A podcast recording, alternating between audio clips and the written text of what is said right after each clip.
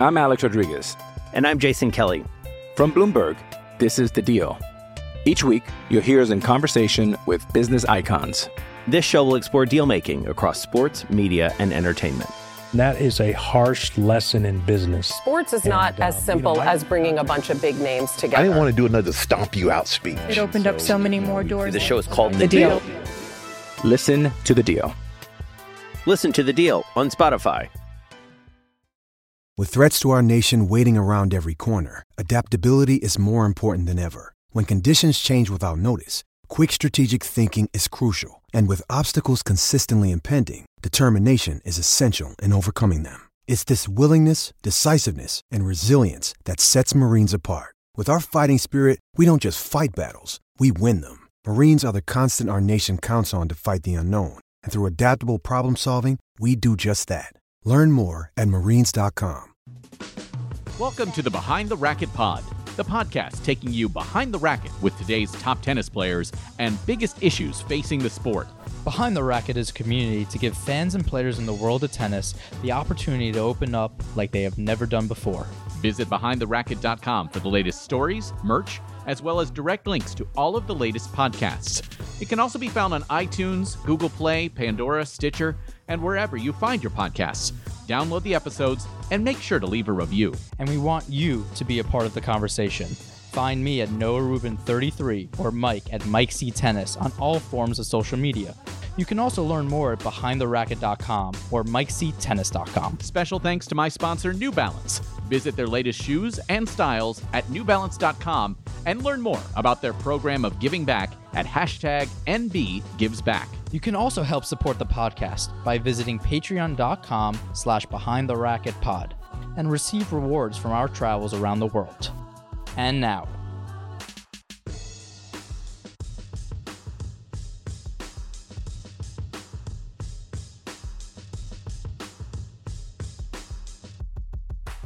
So before we get to our podcast with Australian Open finalist from one year ago, Luke Saville, the Australian doubles specialist who still furthers his career on the single side as well, wanted to kind of give you guys an update on where Noah and I are, where we are with life. Um, before we get into it, um, Noah joining me via the, the Bluetooth here uh, on on the old uh, mixing board that we have here. H- how are you? I'm okay.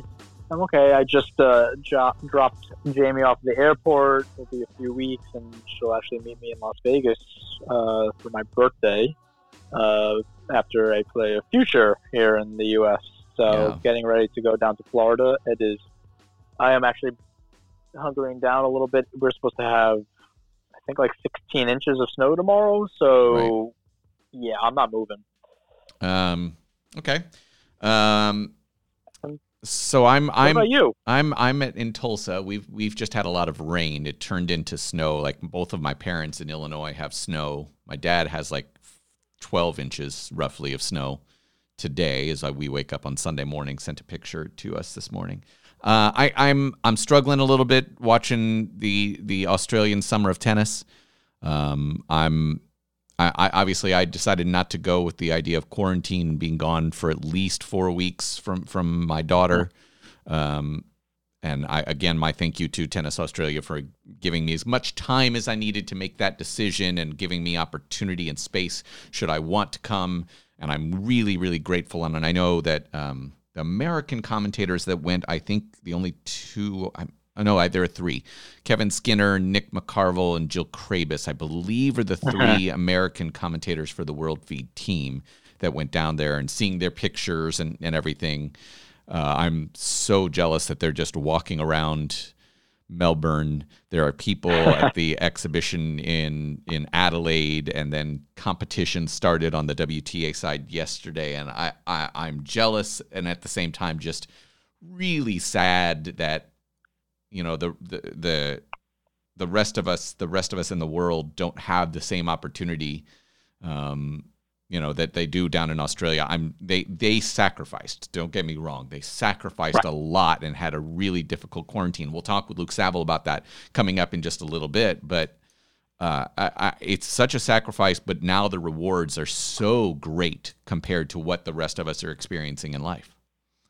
Honestly, it's even tough to see the ball right behind your head. I see the AO up there, Yeah. and my anger has kind of turned to jealousy and sadness as well. I mean, there's two reasons. One, you know, to see people having the ability to play and well, the warm weather helps, but to play free in front of fans and like having that excitement, you know, it is there is a jealousy there. Um, I think as well, you know, it's just it's just difficult to see tennis as a whole being played with such ease. You know, when Yeah. we're struggling here um, to kind of make it, and then as as well as people don't always remember. We brought it up a few times, but Australia last year, especially for qualifiers, was like kind of the first time we heard the word quarantine. You know, this was the fires that started in 2020.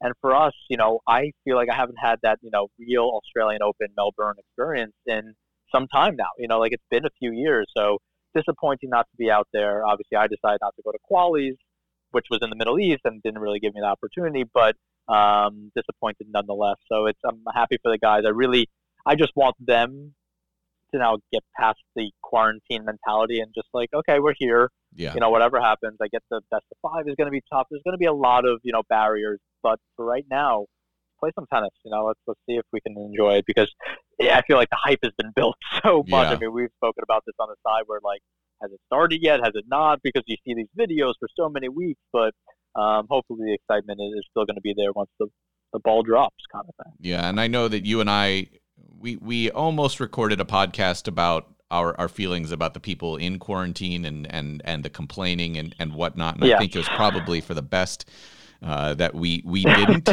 um, and and I think.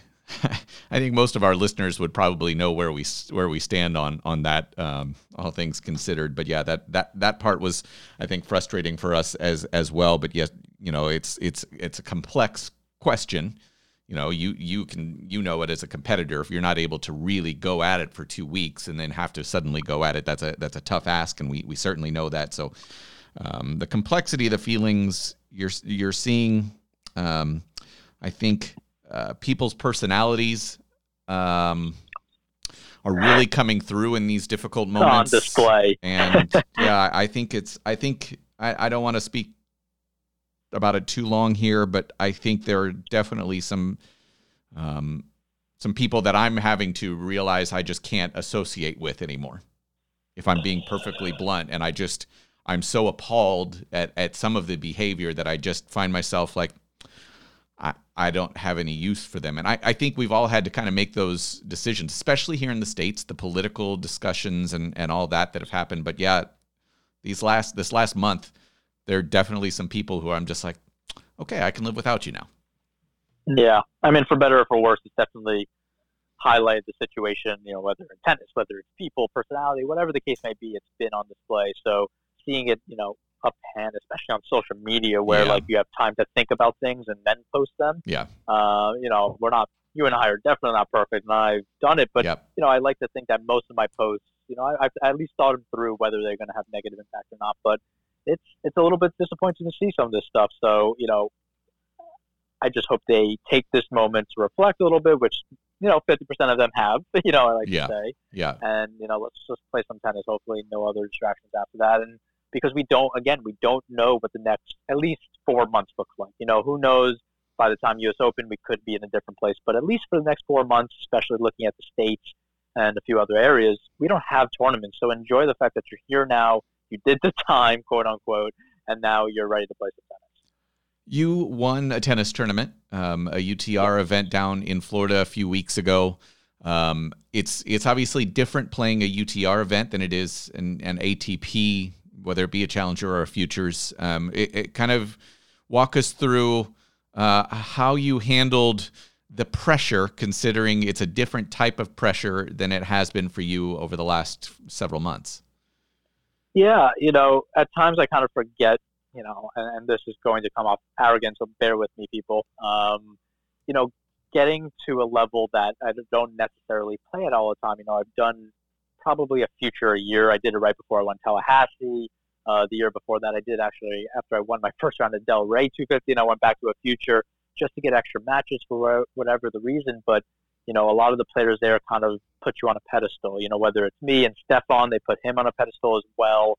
Um, you know, it actually it kind of puts it in perspective a little bit. You're like, wait, even after you know, usually I'm not playing that well prior to, even after a few bad losses or not feeling well, like these people still consider you to be extremely good tennis players, and you almost forget that situation sometimes. Um, with that is the positives of like, wow, like you know, it is okay. Like everything can still be okay.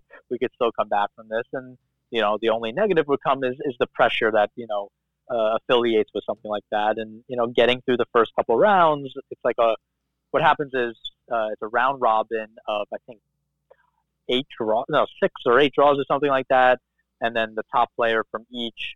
Oh yeah, eight. So the top player from each goes into the quarterfinal of three draws. You know, one person from each doesn't play, and then you have three second draws, three draws, and the top draws for the for the winner, which I was a part of.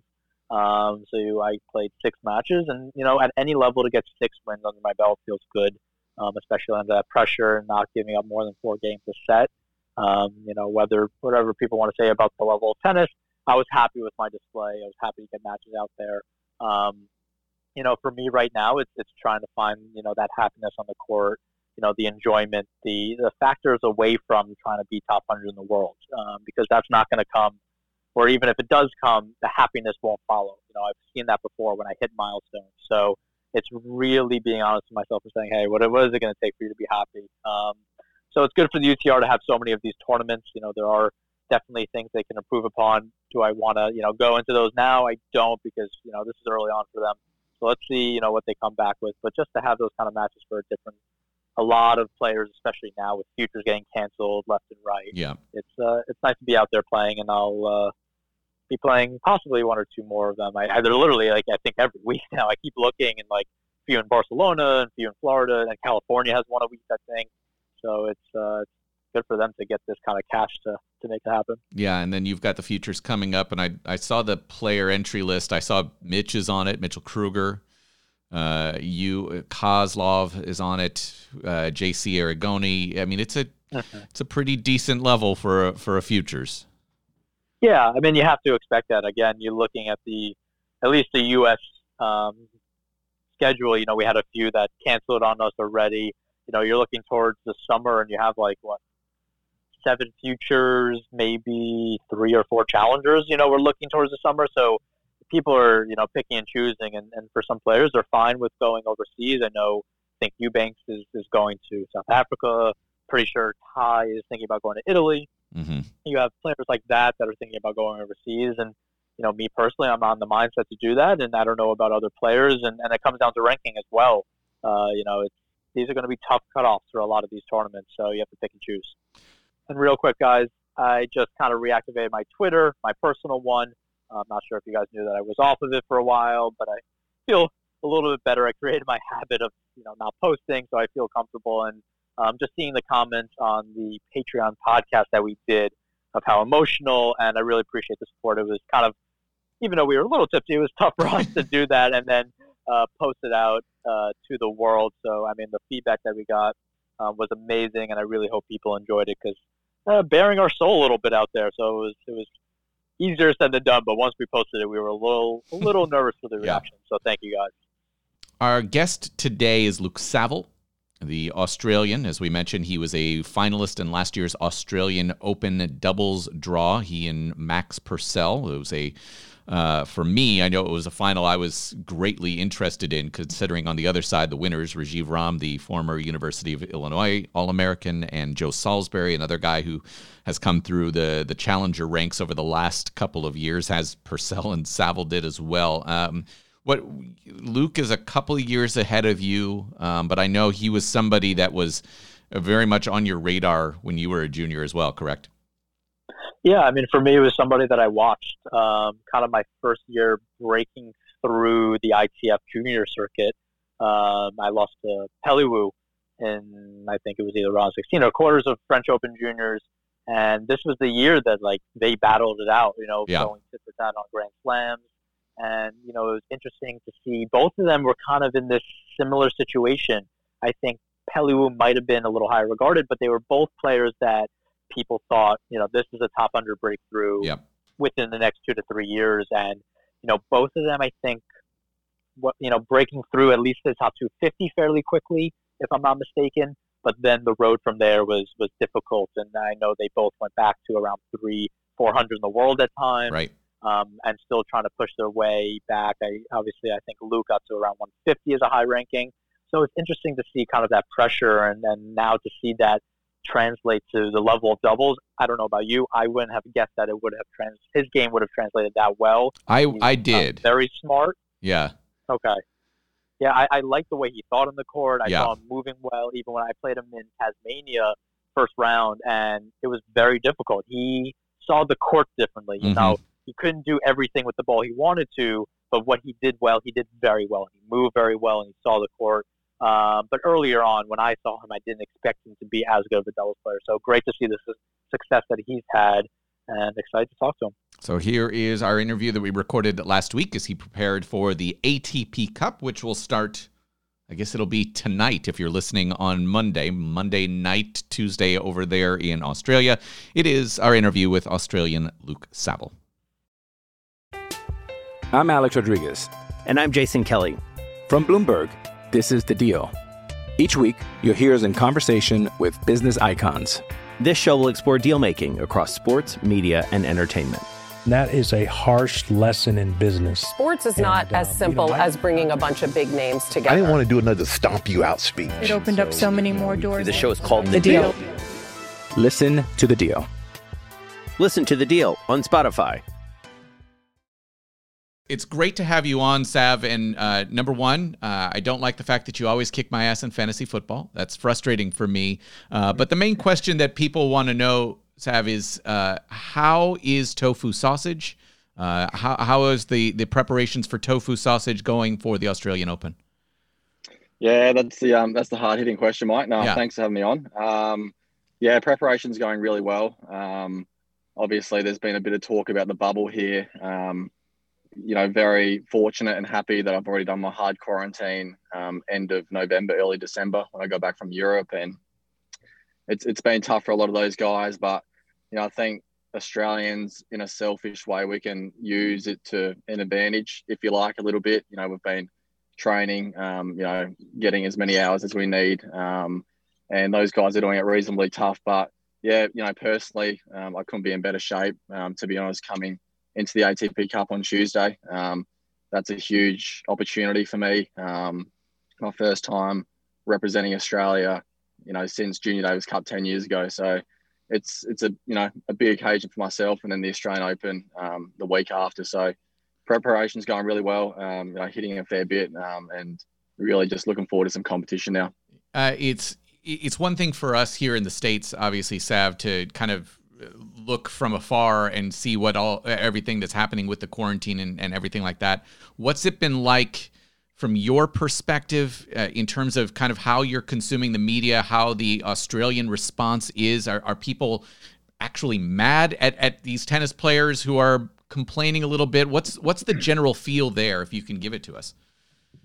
Yeah, early days when the players got here and they were sort of stuck in their room for two, three, four days, and then then there was a few of the positive cases that came out on the planes, and a few were stuck in hard quarantine for 14 days. And you know, obviously Australians that had travelled abroad, um, you know, last year and the start of this year, it's mandatory for the 14 days, um, you know, cooped up in a in a hotel room, unable to leave. So, you know, when there was a few complaints and whatnot, um, you know, that the you know the general um, consensus in the community you know there was some frustration there um, you know sort of um, you know the professional tennis players international tennis players a little bit entitled if you like and um, you know but i think there was just sort of a miscommunication there um, a lot of the players didn't understand what would happen if there were some positive cases on those planes and i think that's where the the anger was coming from mostly um, from their point of view but I think it, you know the dust has sort of settled a lot in the past you know week. Um, you know those guys and girls are getting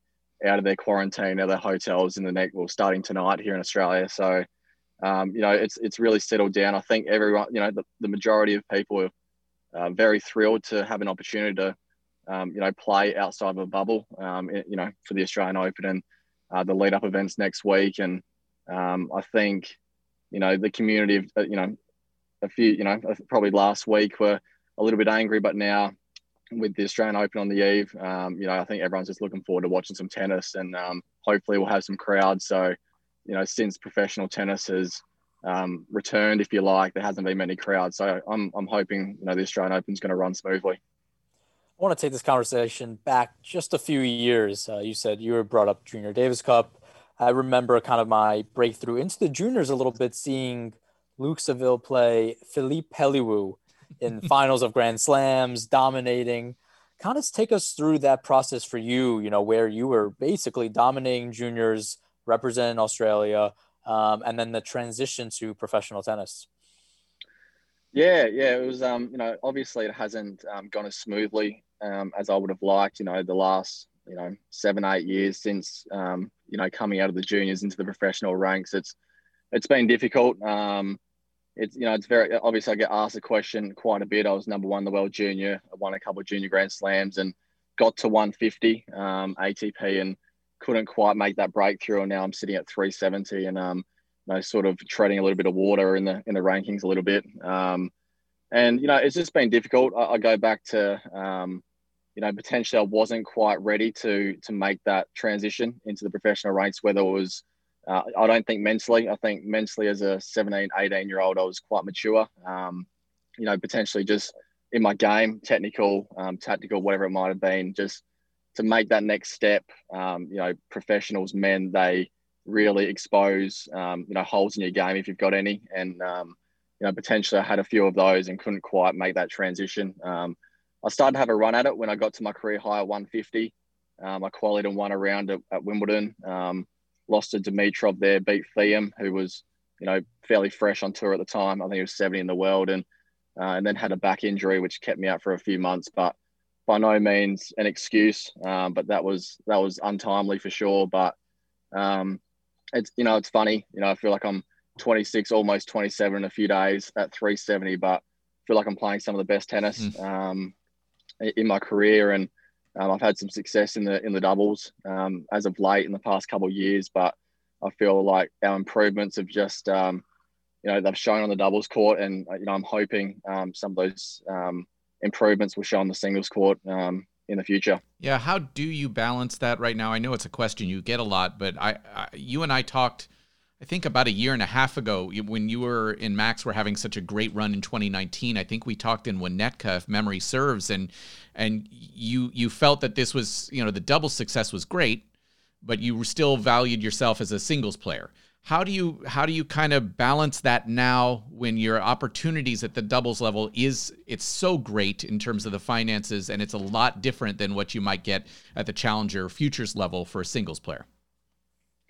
Yeah, it's a great question, Mike. Um, it, it's it's very tricky. I think when we chatted, I was still, you know, barely inside the top hundred in, in doubles, um, and now I'm sitting at 37. So it's another conversation again. Uh, you know, I can guarantee myself basically in every um, doubles tour event, Masters, Grand Slam now, which is obviously great financially. Mm-hmm. Um, as you know, it's a, an expensive sport to travel um, with expenses and being Aussie as well, you know, a lot of um, plane tickets and accommodation and whatnot, and to bring coaches away. So, um, you know, I, there's definitely that cherry there for me to um, pursue the doubles and, and go full time into that. But, you know, sort of the way I look at it is, um, you know, I'm only this age. Um, I only can have a crack at singles um, right now. If I decide to go doubles, and then I, I say in a few years, damn, I wish you know I, I, I stayed with the singles. Um, you know, definitely could be too late. So um, it's definitely a tricky one. And then in terms of training, uh, I'm still training predominantly singles and really working hard at my game. Um, but it just gets interesting when I have the ATP Cup, you know, in, in a few days, mm-hmm. and um, you know I'm obviously in that team for doubles. So the last couple of weeks, um, John Peers and myself have been trying to fine tune our chemistry and, and, play quite a few doubles practice sets and whatnot. And so it's just you know it's just that balancing act right now. Um, but you know the passion's still very much with the singles as well. I, I love singles. Um, I think it's a, a, true test of of tennis. Um, you know, doubles. You know, sometimes you can play a match and you sort of, you know, the match is gone just like that. You, mm-hmm. you don't really know what's happened. Whereas singles, it's um, the ultimate test of movement, um, mentality. Um, you know, sometimes it drags two, three, four hours. So, um, you know, I feel like it's the ultimate test. But I'm enjoying trying to balance both singles and doubles right now.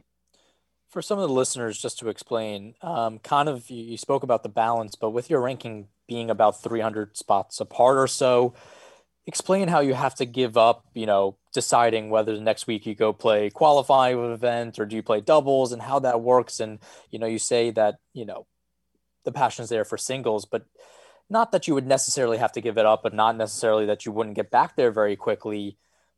But you can't maintain both. I mean, it gets very difficult with, you know, you want to progress your ranking, you want to get those points, and especially in doubles, the points are extremely top heavy. You know, what is that like for you to really choose between tournaments? Do I go play challenger, even qualities of a challenger, or do I go play a Masters 1000? Yeah, yeah, it's been difficult. Um, you know, it's a funny one because Max and I, Max Purcell and myself, we made the final of the Australian Open and went from you know roughly 80 to where I am now 40, and and then basically the tour stopped. So right. it's been um, I haven't really had a real crack at dealing with those situations you're referring to. Um, when the tour restarted and uh, you know came over for the US Open Cincinnati and then went on to Europe, uh, there are a few situations where we were still entering singles most weeks and um, it, you know, very difficult. Um, you know, we played, um, you know, sometimes doubles can start quite late and, uh, you know, we bombed out sort of, we lost our matches on the Thursday and Friday. And then we found out we are in qualies on Saturday in a completely different city. So that happened uh, three or four times where I snuck in and it's, uh, and, and, Max, his ranking's a little bit higher than my, myself. And um, he had a few um, more situations like that. And, it's really not easy rocking up to a different city, completely different conditions the night before, even the morning of. That happened a couple of times, and really gearing up to play singles when, you know, obviously there's not many expectations, but these guys you're coming up against are they're predominantly for singles, and they've been preparing, getting used to the conditions, etc., etc. So, it's it's definitely, um, you know, like you said, it's going to be um, a decision where you know eventually I might have to make and commit fully to doubles. Um, but you know, in my eyes, if you know the calendar um, returns to some sort of normality, um, I feel like I can mix in a few challenges here and there, um, potentially a couple of futures, um, and and like you said, hopefully, um, you know, post a few results um, on the doubles to sustain that ranking around where I am, and then hopefully try and get my ranking, my singles ranking, you know, hopefully inside 250 where I can go play a tour event heavy schedule where I can guarantee myself doubles most weeks and then sneak into a lot of qualies as well. Mm. But it's um, it's a very tricky situation, um, no doubt. A lot of people don't know kind of the jump. You know, I, I refer to as a jump. It's kind of making inside 75, possibly just breaking into the top 100. You know, you haven't seen in singles, you got very close to it and I joke around all the time that it's one of the most impossible things to do, and I haven't done it yet. Um, but talk about it for doubles. You know, what does it take to make that initial breakthrough? Because I'm not looking at the numbers here, but it's something like six hundred and forty thousand points or something like that. I just just before before you answer that, just so player or, or fans get a, an idea, you and Max won seven challenger titles in 2019. Your ranking went from the beginning of the year to 120 when you came into the Australian Open last year, you were at 82. I mean, that's a 38 spot jump after winning seven challenger titles. This which is before Australia. That's that's crazy to me. Yeah, that's some good stats there, Mike. Um, it, it, it, was definitely it was very difficult. Uh, I remember when we were trying to break inside the hundred, and uh, we we had to win a challenger, and we did to break inside. I think we moved from maybe roughly sort of 101, 102 to 99, and we won a challenger. So, um, so something like that. And it was difficult because, um, like Noah was referring to, there's just it, there's just so many points in doubles. Um, a lot of guys, because of the, um, I guess the effect on the body, you can play um, basically every single week, and mm-hmm. a lot of mm-hmm. doubles guys do. So um, it's you know a lot of guys are you know putting points on the board and it's very difficult to make that uh, to make that transition. So um, yeah, and then you know we felt we felt like we were playing a really high level at challenges, and um, the few opportunities we got at Grand Slams, um, you know, mainly just wildcards into the Australian Open each year, we weren't far off making, you know, making some noise at that next level, and um, you know, eventually came uh, last year at the Australian Open. We got a wild card and um, and obviously took that opportunity. Um, but it just showed that um, like Noah was referring to, the, the challenger, the challenger level is is very difficult. There's a lot of very tough players, and they're, they're very hungry. Um, you know, to break inside that top hundred, there's really a hundred spots for you know a thousand very, very, very good players. So, uh, and the doubles very much the same. So now that you know that big result, we've sort of um, we've broken through. We're in the 40s now, and then I guess that next level um, is just as tough. So it's um, there's no real secrets there. It's just you know keeping your head down, working hard. You know all those sorts of um, things that you hear every day. Um, yeah, but, but hopefully, but um, Sav, I'm going to yeah. interrupt you here because you you and I as we're we're in a fantasy football league uh, together um, with with a lot of double specialists.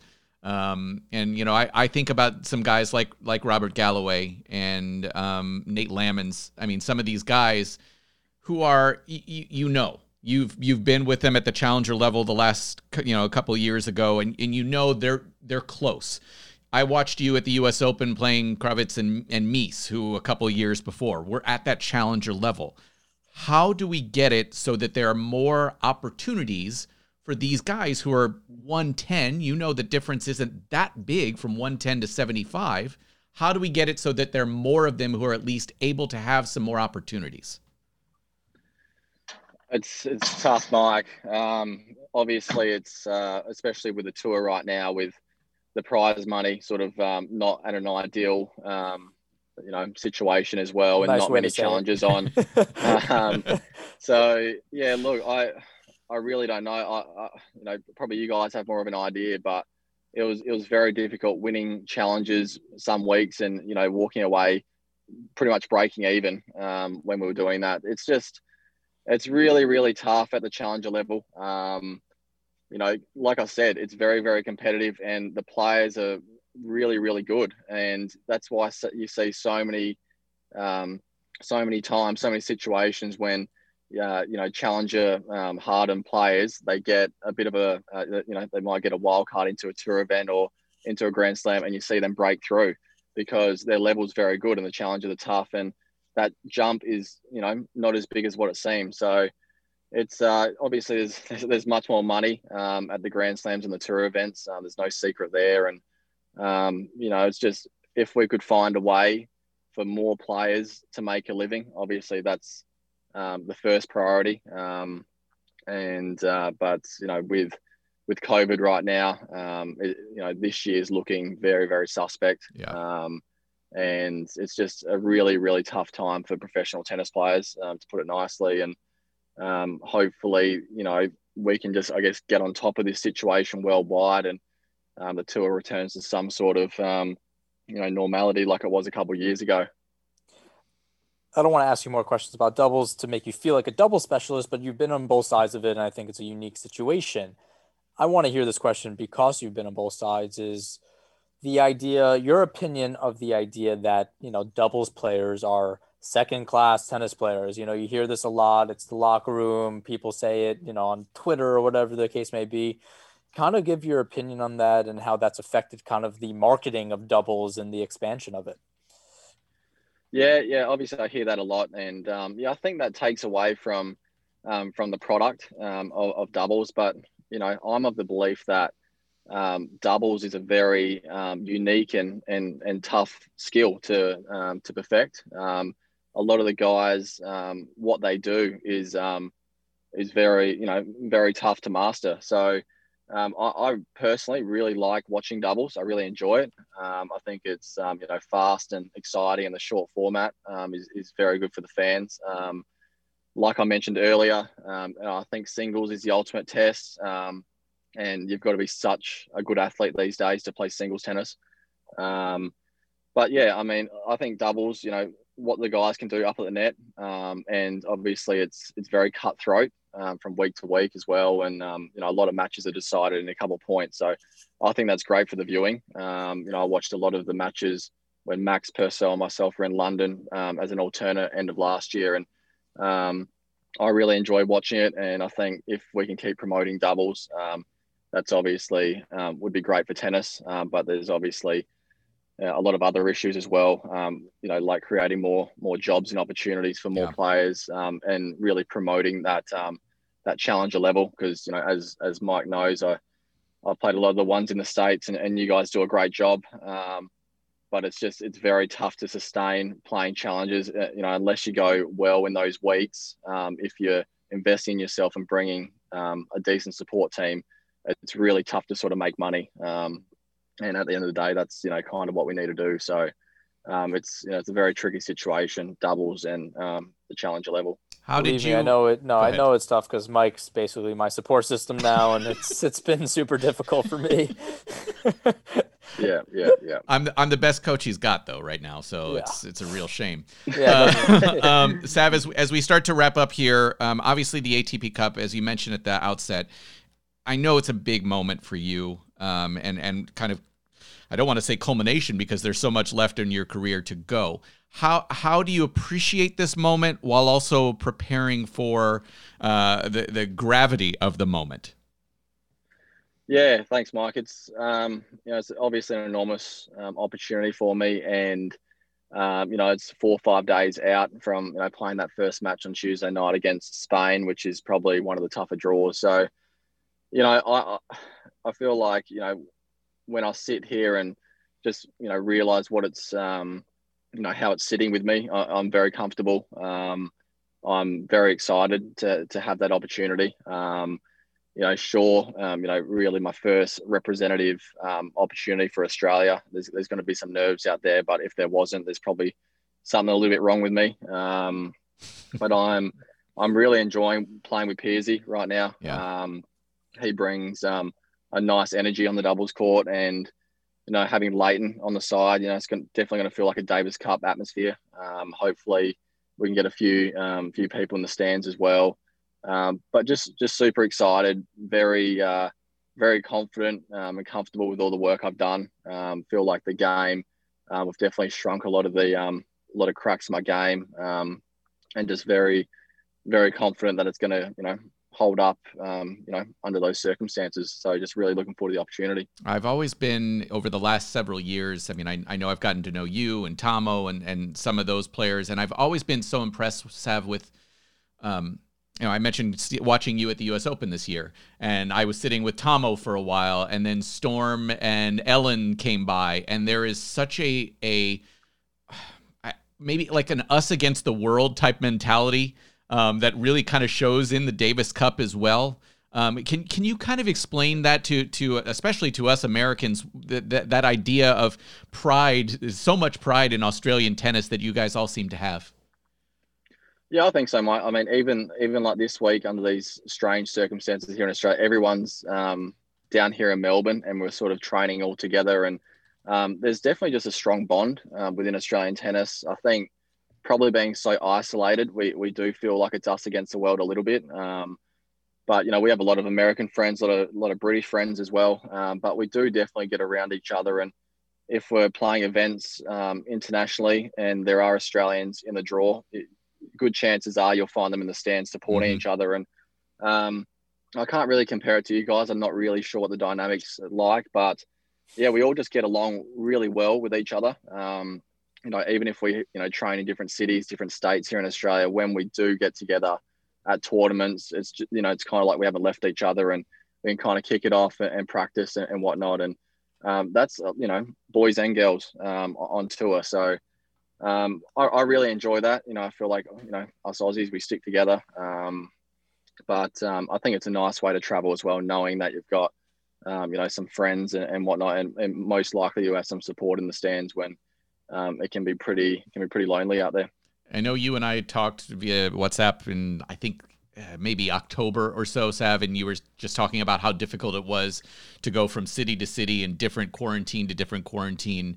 And I'm asking this as an American, and I I know Noah and I have talked about this a lot. Do you in Australia? Do you have any appreciation for how lucky you guys are to just be able to like live life right now. I know there were a lot of hard sacrifices that were made to to do it, but do you under like I I, I haven't seen my family, my friends for months. Uh, the only person I friend I've seen is effing Noah Rubin. It's terrible. Uh, and, and I just wonder if you if you and other Australians just have that appreciation for how hard you've worked and and what it, it means to just live life right now. Yeah, yeah, we do. Um, you know, Melbourne, um, where I live, did it fairly hard there for a while. Right. it was the, the strictest lockdown um, in the world, um, and that went for I think four or five months. Um, yeah, we we definitely see what's happening over there and in, and in Europe, and um, you know, our hearts go out to all you guys. Um, you know, we just hope you get on top of it as, as soon as possible. Um, and and then obviously the tour, but you know, most importantly, the the health and safety of you know all the people there. So um, you know, we're we you know we do feel lucky. We're, we're living life reasonably normal here. Um, you know, most of the state borders are open. Um, we can play the Australian Open with crowds, which is definitely a big thing. Um, you know, within Australia, it's been very comfortable. Um, traveling is going to be um, going to be interesting as soon as we leave, um, and then coming back in with a hard quarantine. Um, so that's probably, um, you know, the hard quarantine is um, probably our biggest, um, I guess, defense right now from from COVID. So um, that that's been good um, to keep it out, I guess. Um, and but yeah, I mean, we, we all see what's happening in the states, um, and we just hope you guys can get on top of COVID sooner rather than later, and get those get those numbers down. Yeah, us too. Us too. Uh, well, well, our best to uh, your your lovely dog, uh, Dasha, as well. I'm I'm a big fan of her jewelry, and I, I you know I, I've got a six year old. I've got to pick something up from Dasha at some point for my six year old. I, I think she'll love it. Nah, thanks thanks a lot for having me on, guys. Really, Thanks, um, really appreciate it. Big fan. All right, thanks, and uh, good luck Talk with the soon. ATP Best Cup. of luck. Thanks, Noah. Cheers. The show might be over, but the conversation isn't. Join us on social media at Noah Rubin 33, at Mike Tennis, and at Behind the Racket. Expect new episodes every Monday or Tuesday. And don't forget to leave us a rating on iTunes. It really helps us expand and reach more listeners as we take you behind the racket.